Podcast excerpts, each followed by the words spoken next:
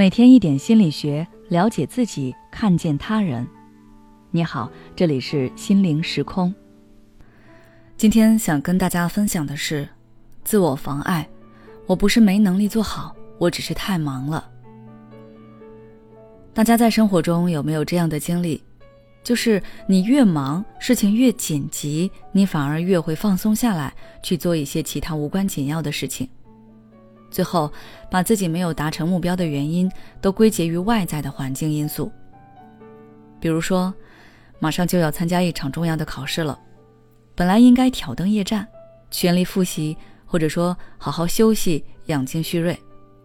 结果你一想，别人都精心准备一年了，你肯定考不过他们，于是选择四处游玩。再比如，某个紧急的任务正在等着你去完成。然而，你认为这么短的时间，我肯定完成不了。于是放下手头上所有的工作，跑去打游戏去了。这种通过自己设定障碍来阻挠自己达成目标的现象，在心理学上叫做自我妨碍。出现自我妨碍心理，其实是因为我们对于自己要去做的事情没有信心，没有把握能够达成目标。觉得与其拼尽全力还得不到一个完美的结果，不如一开始就给自己制造好困难。等到事情真的失败了，那我们就可以顺理成章的把原因都归结于我们预设好的困难因素上，对别人也对自己说，事情失败和我们自身的能力无关。比如上述案例中，最终你考试和任务都失败了。这个时候，你就可以把原因归结于是你考前没有去复习，你没有太认真对待，等等。总之，不是你自身能力不行，这样就可以让你的内心舒服一些。通过上面的分析，大家应该能看出来了。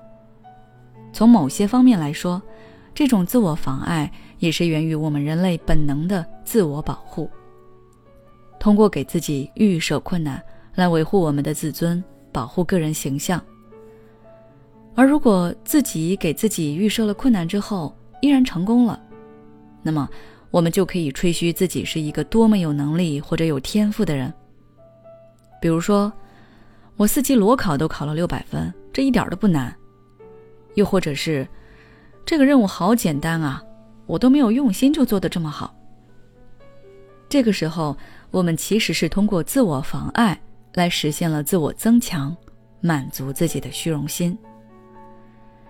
虽说自我妨碍有利有弊，但整体来说还是弊大于利的。